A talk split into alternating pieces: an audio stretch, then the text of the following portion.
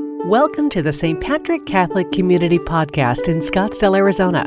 We are Christian disciples in mission. My role as the pastor is to help make you all look like biblical scholars at your cocktail parties. huh?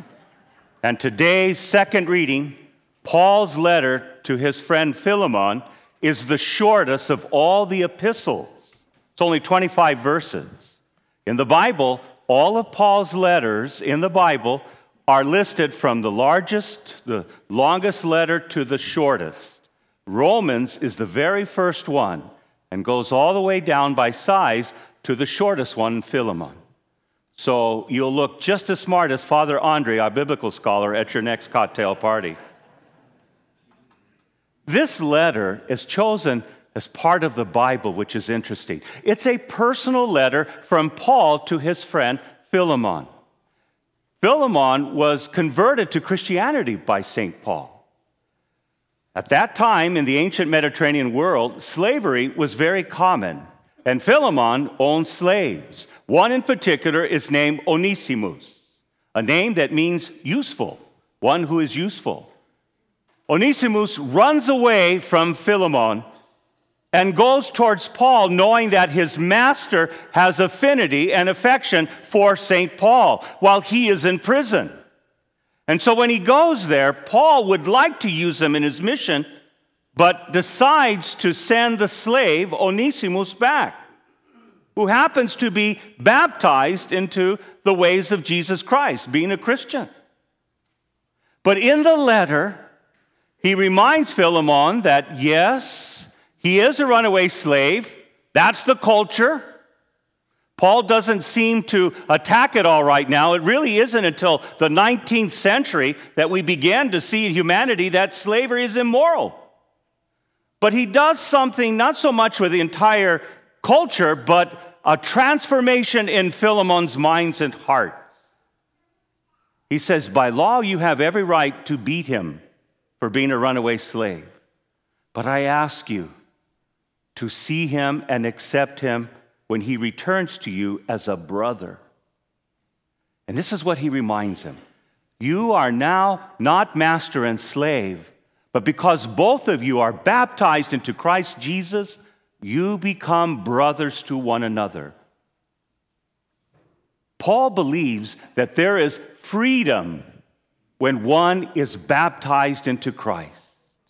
And even though the cultural mindset for Philemon is to still keep him as a slave, Paul is reminding him that Christ offers true freedom. We don't know exactly what happened.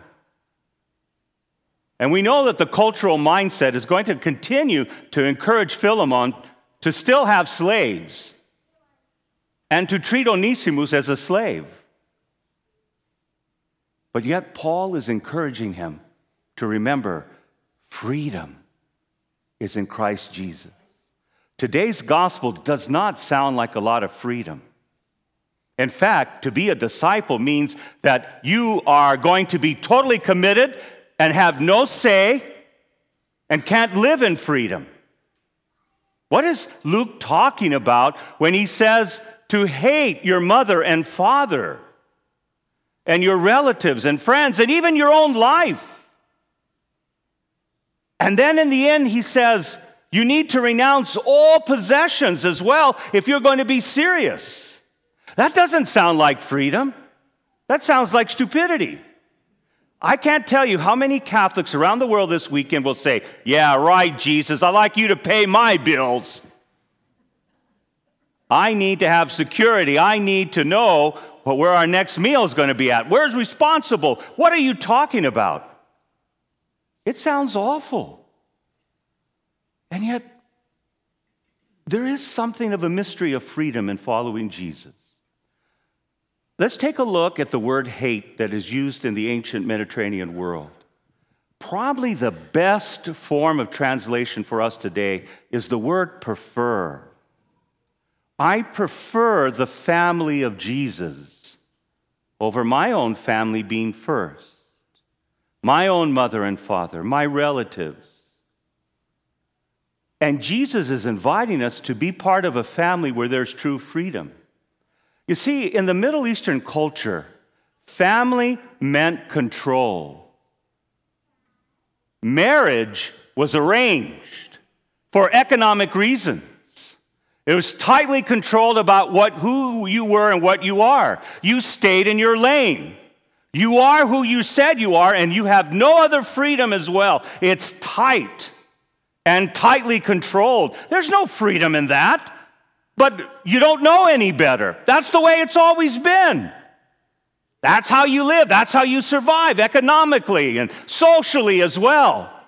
Nobody sits around and says, let's be a free family. That's unthinkable. And yet, Jesus is offering something that's mysterious. That if you let go of that control, there is a freedom that's unlike any other in being a disciple.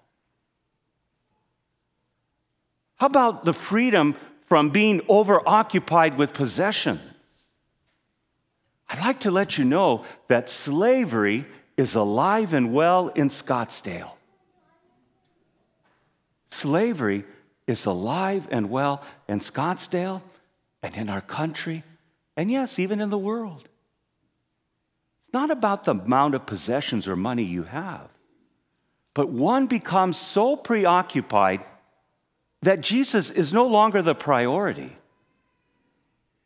You know, the last time I checked, and this might hurt some people, but I think you can figure this out how to be a better disciple. But I'm going to trust that you'll understand this.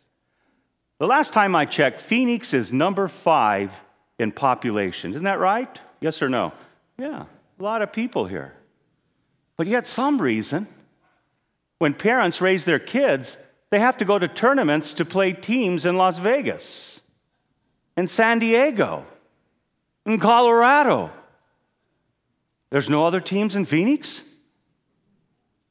You know, there was a baseball player at Sunnyslope where I coach at a few years ago.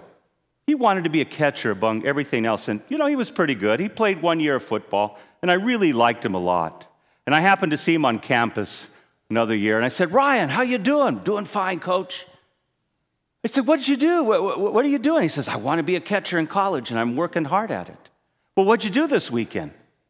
I played over the weekend seven baseball games.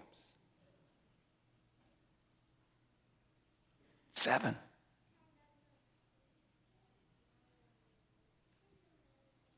How does one have time for the Lord? There's something happening in our society where less and less people see relevance about community, about worshiping God. We just have to look around. And St. Patrick's is not immune to that. And Jesus is reminding us that possessions, our lives, we have to prefer the life of discipleship. But it seems so confining that we have to renounce overoccupation with possessions, that we can't put our family first. That sounds awful. And yet, I'm going to offer you an example that all of you can relate to and it's called marriage.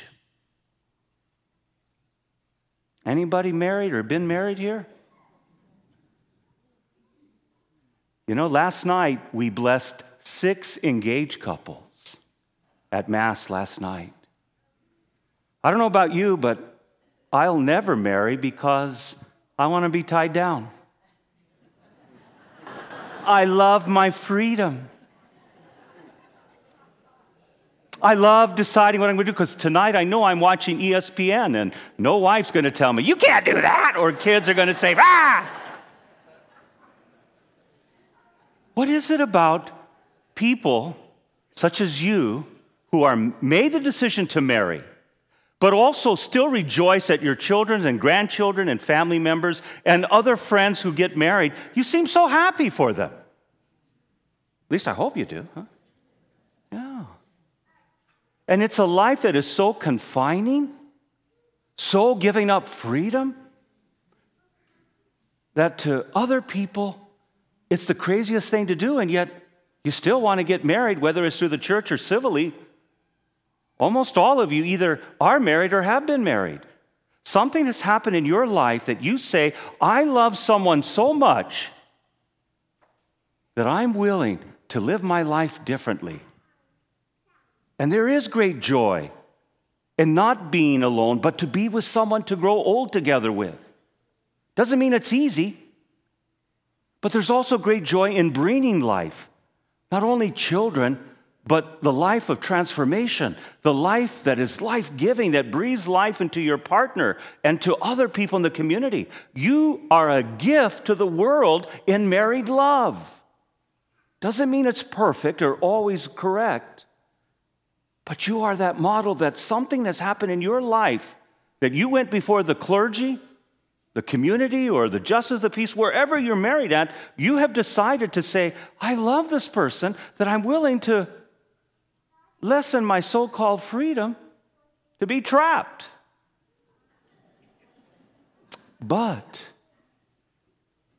once you live it, hopefully you don't feel trapped. No, it's love. Doesn't it work the same thing with God? You can't be a disciple unless you love God first. I don't know if you knew this, but I, I witness weddings for a living. And I see a lot of couples there. And I tell you, it's a mystery that they're willing to lay down their life for another person. That's the most beautiful thing of love. They have no idea what they're doing.